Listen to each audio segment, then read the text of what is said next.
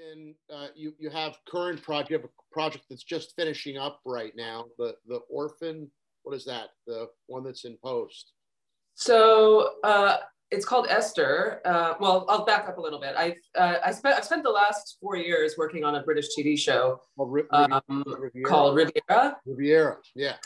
And we finished our last season, season three, in March, just when the pandemic hit. Um, and it's oh, okay. It, it's it's hugely popular in the UK and Europe. It's not as well known, but I think an audience is growing for it here in the, in the United States. But um, it's, it's been an amazing wonderful experience for me. Um, and then the pandemic hit, and I was like, okay, I'm not going to be working for a long time, probably.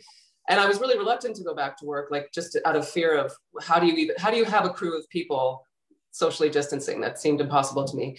But uh, I read this script for Esther. Also, by the way, I was like, I don't like horror movies. I never watch them. Not my thing.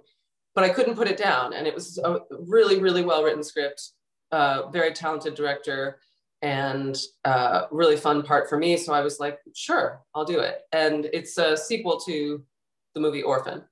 Oh, okay. Starring Isabelle Fuhrman. So that was, and Vera Farmiga was in the first um, movie. But it's basically about a girl who, without giving too much away, a girl who, in the original, she's adopted by a family and then comes in and kind of destroys the family and tears it apart. And a similar thing happens in the sequel, although there is a big twist, which I can't give away. Oh, Understand. Yeah, yeah.